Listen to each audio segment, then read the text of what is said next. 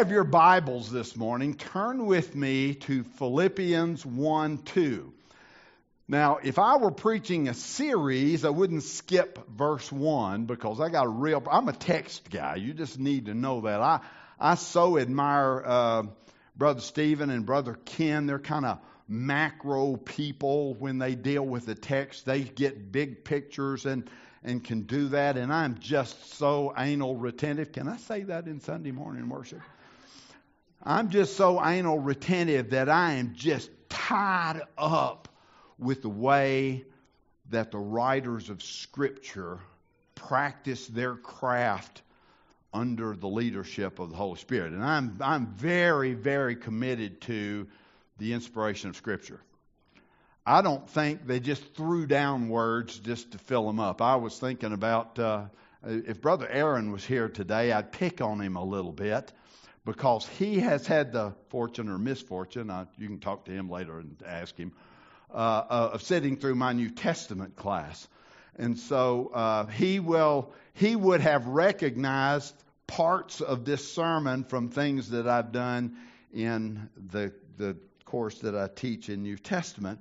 But, but if I were teaching a series here, my first sermon would be Paul and Timothy. And I hate to skip over that. There's, there's powerful stuff just in every word that God calls these folks that He used to pen the scriptures. There's powerful stuff in all of them. We're going to focus today on three words. Well, actually, more than that, but three is going to be the, the, the primary focus. Here's what Paul writes in Philippians 1 2. Grace to you and peace from God our Father and the Lord Jesus Christ. Now, I want to tell you something uh, in, in my New Testament class, when we get to the Pauline letters, we talk about the six constituent parts of a Greco Roman letter. Did you know there were six parts? And do you know that Paul follows them in every one of his letters except Galatians? And he's kind of irritated in Galatians, so he leaves out the Thanksgiving part. Oh boy, he gives it to them bad. But here he's following, and this is uh, this is uh, actually part three of the Greco-Roman letter, which is the kind of the wish or the expression of of greeting. But this is also for most of us biblical flyover com- country. Now, why do I say that? Y'all know what flyover country is, don't you? We live in flyover country. New Mexico is too small to attract the attention of any of the highfalutin, big, powerful politicians because we just don't have that many electoral votes. So they go places where people can bring them lots of return on the election. This is flyover country because we think there's not a lot of meat here.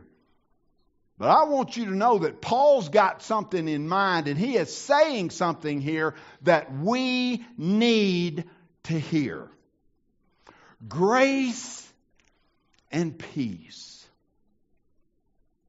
Grace and peace form what's called, and take, I'm, I'm going I'm gonna help a little bit. As you're taking notes, I'll spell it for you if you need me to. This is an inclusio. I like that? Doesn't it sound official? Yeah, it, you know, it, it just impresses folks all to death. This is a, an inclusio. Grace and peace, where we start in our relationship with God and where we end in our relationship with God. Now, there's a process between, and we're going to talk about that a little bit today. I'm going to have to move a little faster than my southern tongue is accustomed to. So if I get it tangled up in my teeth, I may have to have Corey come up here and kind of uh, yank it out and so I can keep on going. But let's let's go with this a little bit. Now we think we think we know what grace and peace mean. I'm here to tell you that I didn't until I got to really looking at it a little bit. if you're like me and probably Brother Ken down there when we were in seminary, and uh, you know we talked about grace. Somebody said it is the undeserved merit, the unmerited favor of God. eh, it's not bad as far as it goes. But listen to what Paul says in Ephesians 2 8.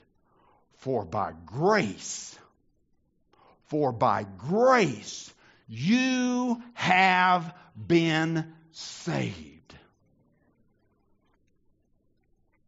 I want you to know that grace is more than just a warm puppy dog feeling that God has toward humankind.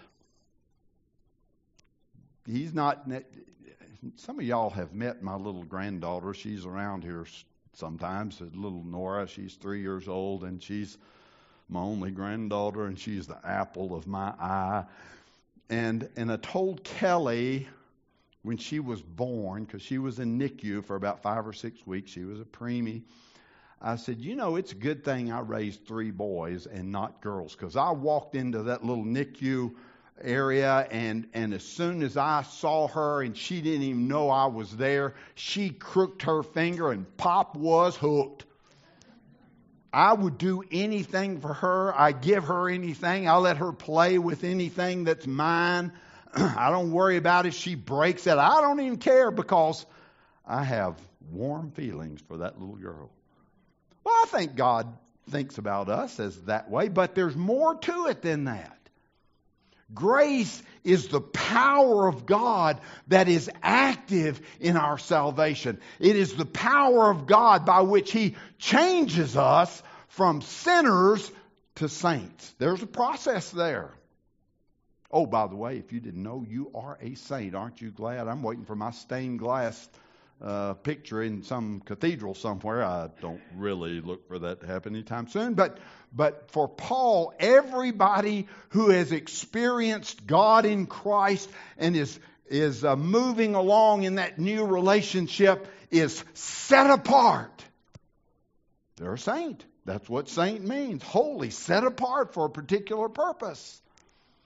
So in grace, God begins a process of transforming us from what we are because of our own choice to put ourselves on the throne of our lives to what can bring life only on His terms. We're talking uh, this morning, uh, Brother Danny, and John uh, 1 3 through 5 about life about God's intention in creation was this, this quality of life that can be found only in relationship with Him.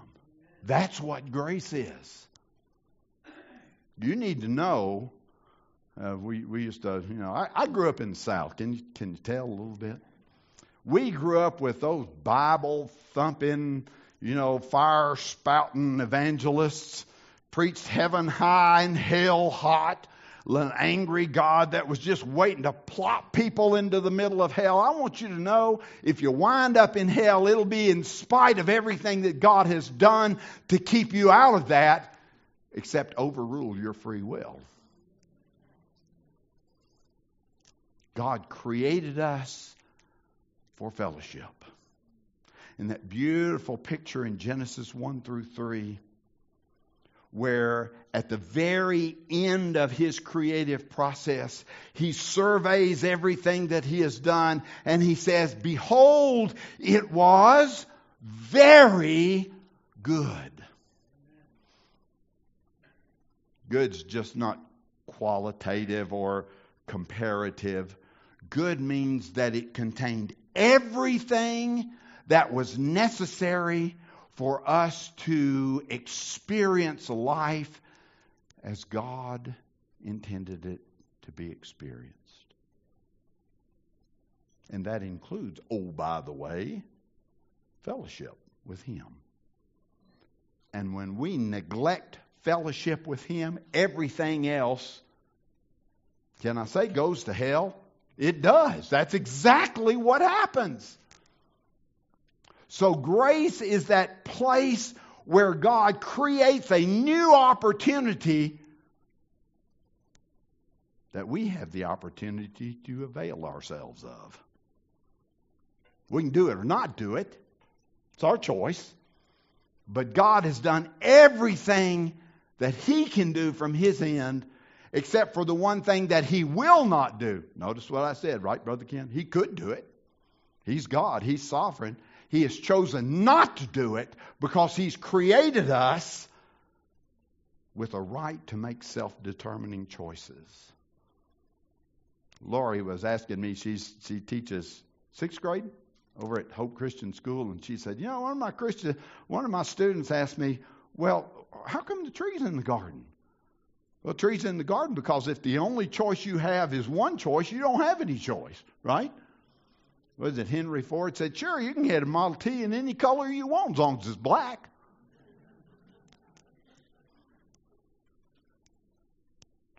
God has created us to serve Him, to fellowship with Him, to discover life in Him. When we rejected that, that's the picture of Eve saying when she saw the fruit and it looked delicious, tasted pretty good, and it was desired because it'd make me wise. She rejected God's command in favor of her own. We all do that. We all follow down that same track. But God gives us another opportunity. We heard, we've heard Stephen talk about salvation the last few weeks in here, or at least those of us who are here have heard it. If you hadn't heard it, you missed something. Salvation is God's offer of right relationship with Him again. Now, that takes particular track in Paul's understanding of what theology or what salvation is about. So let's talk about that. You, you start with grace.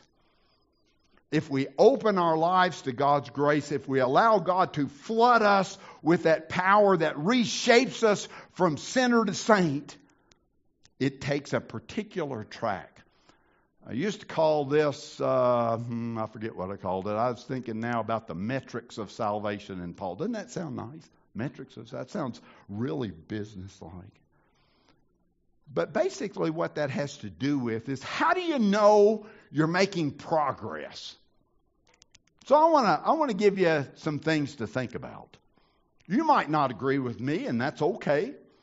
Uh, if you're going to disagree with me and confront me about it, be ready to defend your ideas. I'm okay with that. I'll discuss it with you. But the first thing after we encounter God's grace and we open our lives to it is a change in status in our lives. We are we exist before grace with ourselves on the throne of our lives. After grace, we come into a new state of being called in Christ. I challenge you this week. It doesn't really take long, Paul. There's 13 letters in there from Paul. Read through them and see how many times you see that little two word phrase or something like it in Christ. That's big stuff for Paul. Huge stuff.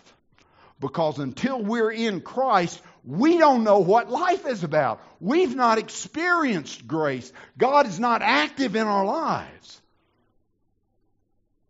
But once grace becomes active and begins its work in our lives, the first thing we experience is a change of status called being or existence in Christ. Under His authority, in right relationship to the Father, in right relationship as a consequence of our relationship to the Father with each other. You want to know, you know, Baptists, we, we I keep doing this. I'm going to fix this thing off before it's over. That's okay. I got a big voice. My wife always tells me, use your inside voice. I don't have one of those. We need to understand that in spite of all the jokes we make about Baptists being the only church group that multiplies by dividing, that that is a slap in the face to what we claim is the difference that God makes in our lives under grace. Being in Christ. If we're following the example of Jesus, whom we call God's anointed, to be a, an example to us, we learn how to get along. But we'll get to that in a minute. But being in Christ is the first step in a life under grace. I've struggled with what I call the, the next step. I started calling it wisdom of the cross, and I still think that's a pretty good, a pretty good way to, to describe it. But let me tell you something. When we are in Christ, we learn to interpret our reality from a totally different perspective. When we're outside of grace, everything refers to me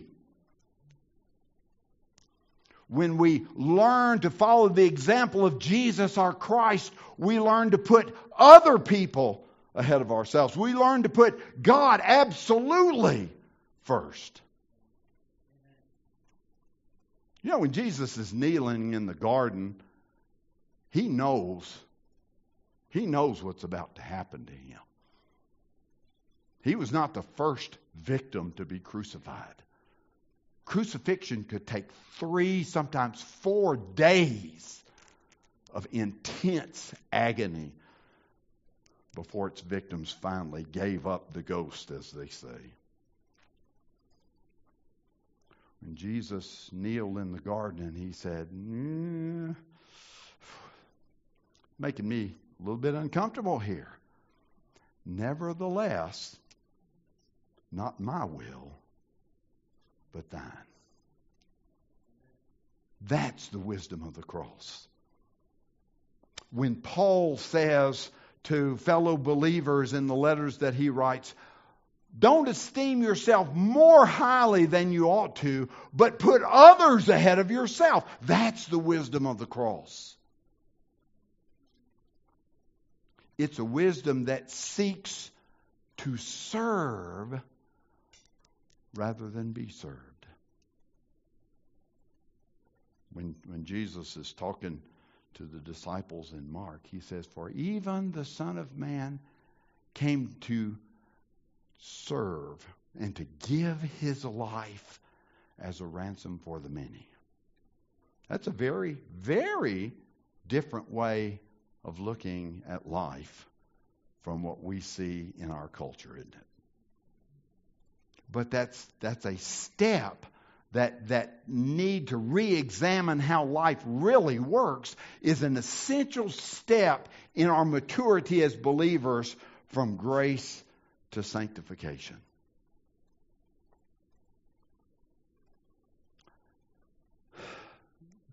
The next one is agape, and I, you know, you got use those Greek words, you know. I got a problem translating agape by the English word love. We're the goofiest people in the world. Is that, is that news to anybody? We love everything. I want you to know I love me some pork loin barbecue. Toby Keith singing about loving his truck and loving his bar and loving this and loving that. We won't even get into Led Zeppelin. And yes, yes, I was a huge Led Zeppelin fan.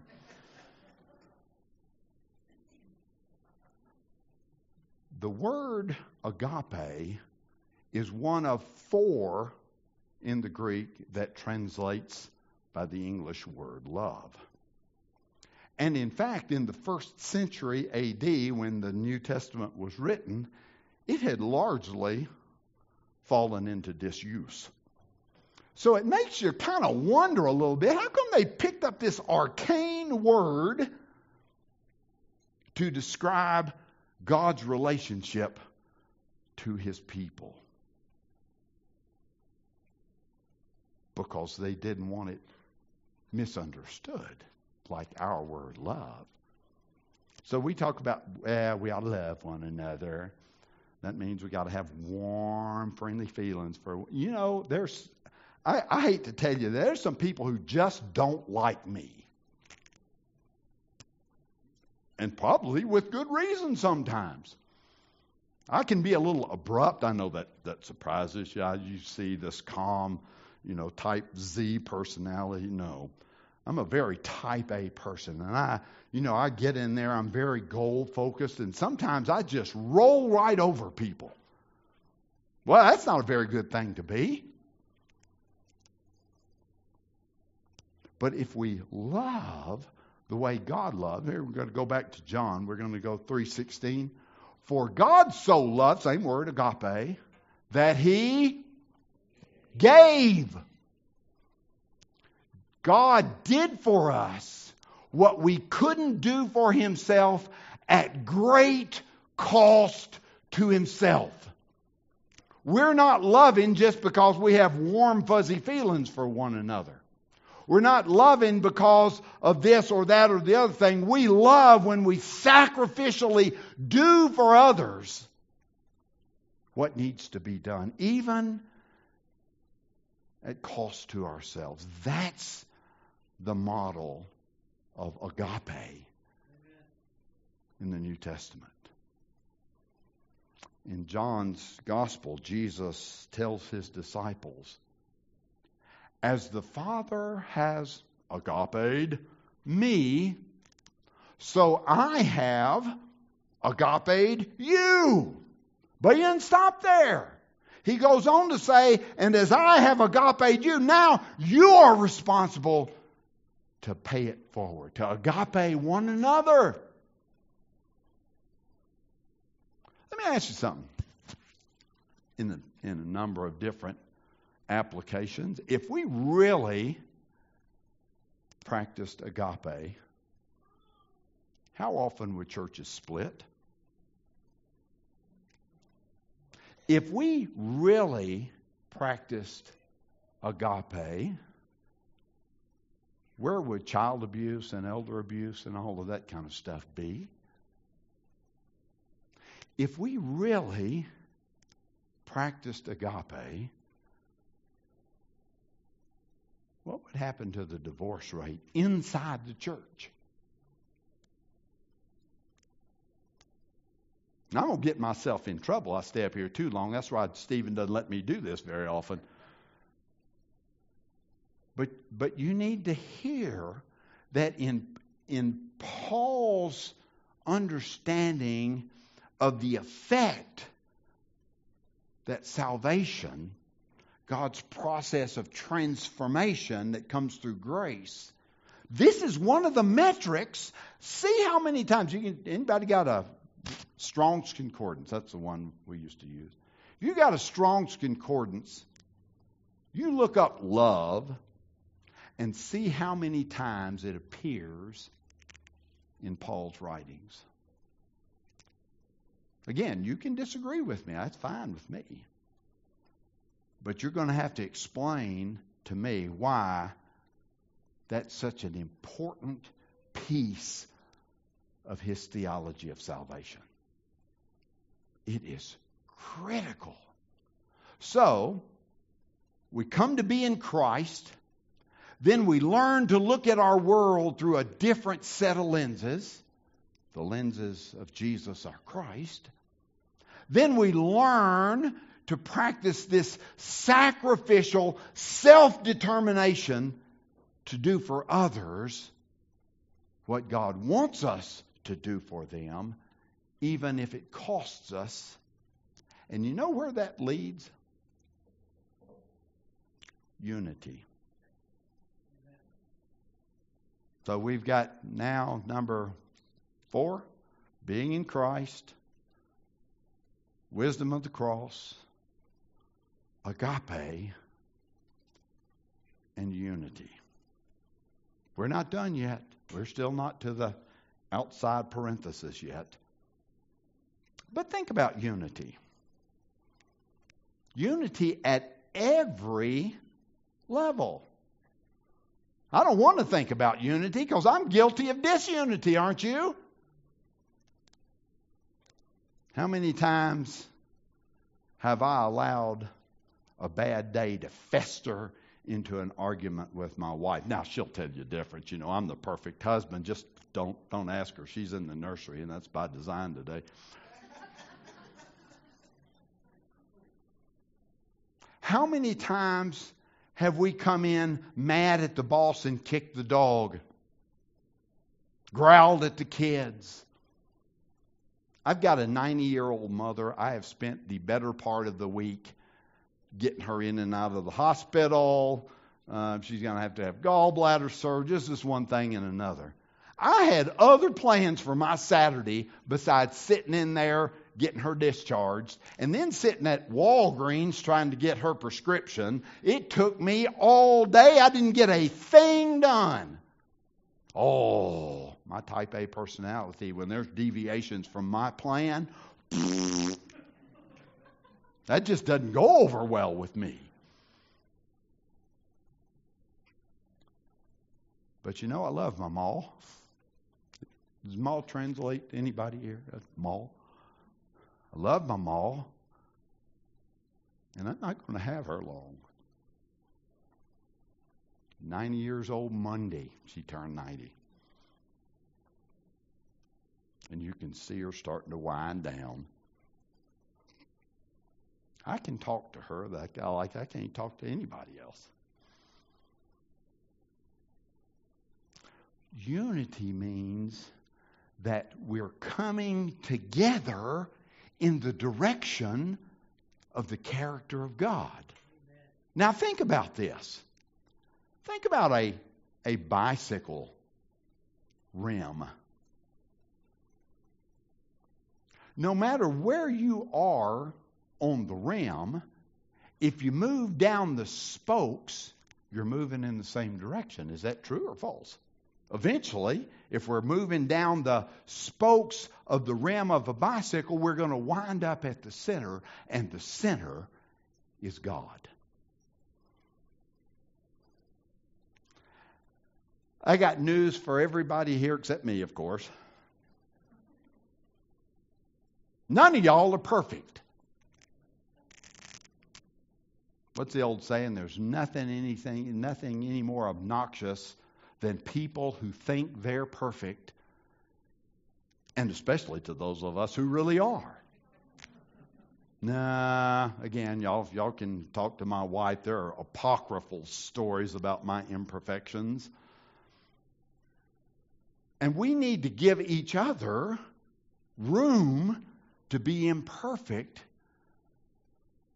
without resorting to fisticuffs, either literal or metaphorical. And if we as Baptists are going to claim to be a people of God, we need to be moving from the rim where we started in the direction of the character of God in our lives who loves, who agapes, who practices in the Old Testament. You heard, I'm, I'm only going to use this because Stephen did, chesed in the Old Testament. Did I spit on y'all? I, I, I, covenant faithfulness. I think that's the word behind agape in the New Testament. I think that's what Paul had in mind when he was saying to his people, you, you people need to love one another. Jesus said it, God practiced it. And if we do that, we're moving from the outer rim toward the hub, and that's God. That's the character of God reproduced in our lives. Boy, that's that's saying something. We got our work cut out for us, don't we? I want you to know that salvation is not just whatever we want it to be. Salvation is God's intention for the very apex of His creation. What He intended for us to be. And you know where we see that fulfilled? In Jesus the Christ. So, unity. Next time you get out of sorts with a brother, sister, or a wife, or a son or a daughter, or a cousin or an aunt. Remember, unity is the fourth product that salvation ought to bring to us through the working of God's grace in our lives. The last one peace. Peace was an important, this is another one of those words where we think we know what it means because we've talked about peace. I talk in class about, you know, when, when we talk about peace, we talk about a new peace accord has been reached in the Middle East. And what we really mean is one group of idiots has stopped shooting at the other group of idiots who has in turn stopped shooting at them. And we call that peace. You know, the, the, the, underlying hatred that caused the bullets to fly in the first place has never been addressed, but we're happy with a lack of strife, the absence of strife, even if it's only for a short time, because it will be. Let me tell you something. That's not what peace is in Paul's mind. Now, peace, Paul's writing in Greek, you know, New Testament's in Koine Greek. Anybody named Irene here? That's kind of an old name. Any any Irenes? This is a word here. Irene. But in Paul's gray matter, he's thinking shalom. How many of y'all heard that word, shalom? Yeah. And we translate it peace. And like agape, that's probably a wholly inadequate translation. Shalom for Paul is the wholeness of life that God intended for each of us to experience when He created us. Wholeness of life. Let me tell you another little secret about shalom. You don't get there by yourself. Shalom is a, it, it does yield personal benefits, but it is first and foremost a community of benefit to those who are submitted to the power of God's grace at work in their lives, transforming them from sinner to saint.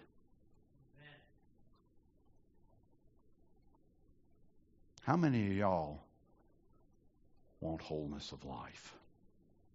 I do. I don't mind saying that. I want it. Have I gotten there yet? No, I hadn't. I'm somewhere on that track that we've been talking about. But you know what the only inhibition is? For me to realize the shalom of God? Me. Me. Paul calls it the peace that passes understanding. I was in the shower this morning. I sing in the shower sometimes. Do you? My neighbors probably hate that. I've got the peace that passes understanding down in my heart. Where? Down in my sing along, kids, down in my heart. I got the peace that passes understanding down in my heart. Down in my heart to stay. You hear what Paul says? It's a wholeness of life that, that goes beyond anything we can understand. Doesn't that sound great? Doesn't that make you want to just say, God, pour it on me? And his response is, I'm trying to get out of the way. Peace is fragile. That's why it's it's the last thing. It's the very end, the closing of the inclusio of salvation. God wants it for us. He created us to experience it. And we just keep stepping all over ourselves, getting in His way, and inhibiting the reception of that wonderful blessing. You know what it means when a preacher looks at his watch? No, that he's got one. Danny got me a little started a little early today, so I'm going to get us out a little bit early. But let me say this to you, because this is a kind of a dual pronged sermon. Christian, God's got great things for us.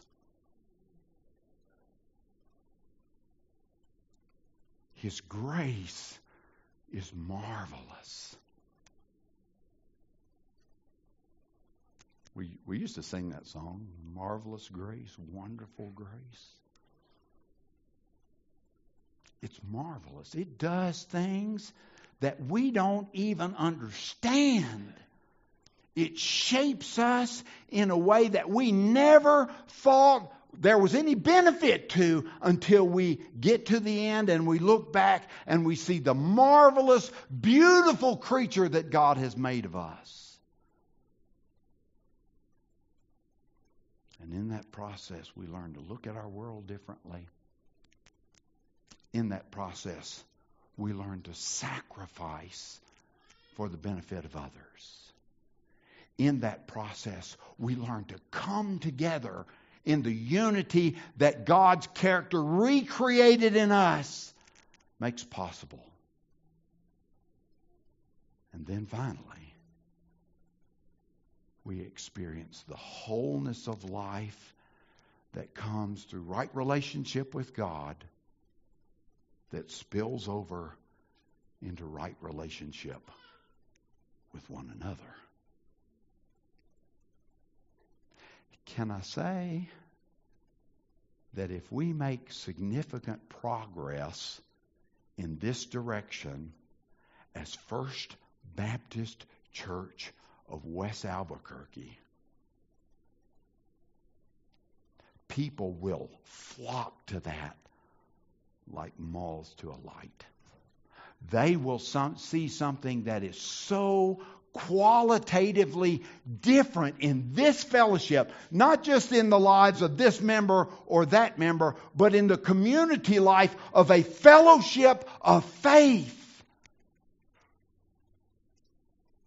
that is undeniable and whose origin is God.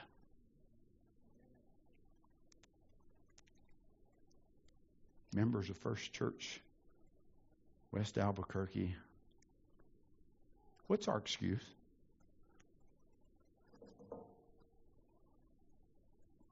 If you're here today and you've never taken that first step, you've never opened your life to the grace of God that wants to make you what only He can. No time like the present. We got lots of folks here. Be happy to share with you about how to get on that track. We used to sing that old song, This train is bound for glory, this train. This train is bound for glory, this train. This train is bound for glory. If you want to get to heaven, then you got to be holy. This train is bound for glory, this train. Do you want to be bound for glory? God wants you to be. He invites you to be. Open your life to the life changing, life shaping grace of God that will carry you through to the point where you finally experience peace wholeness of life. Song I used to sing, and Danny, you probably know this one. There is peace in the time of trouble. There is peace in the midst of the storm. There is peace though the world be raging in the shelter of his arms. Christian, are you showing that peace to the people around you? Is grace evident in your life? God at work reshaping. I'm not saying are you perfect? None of us are. But are you making some progress? Are some of these things evident in your life? Listen to the benediction of the high priest, and Danny's used this one a number of times. May the Lord bless you and keep you. May the Lord make his face to shine upon you and be gracious to you. May the Lord lift up his countenance on you and give you, say it together with me, peace. Do you want it? God wants you to have it. Won't you respond to that loving invitation and open your life to what only God can do in it? Let's pray together.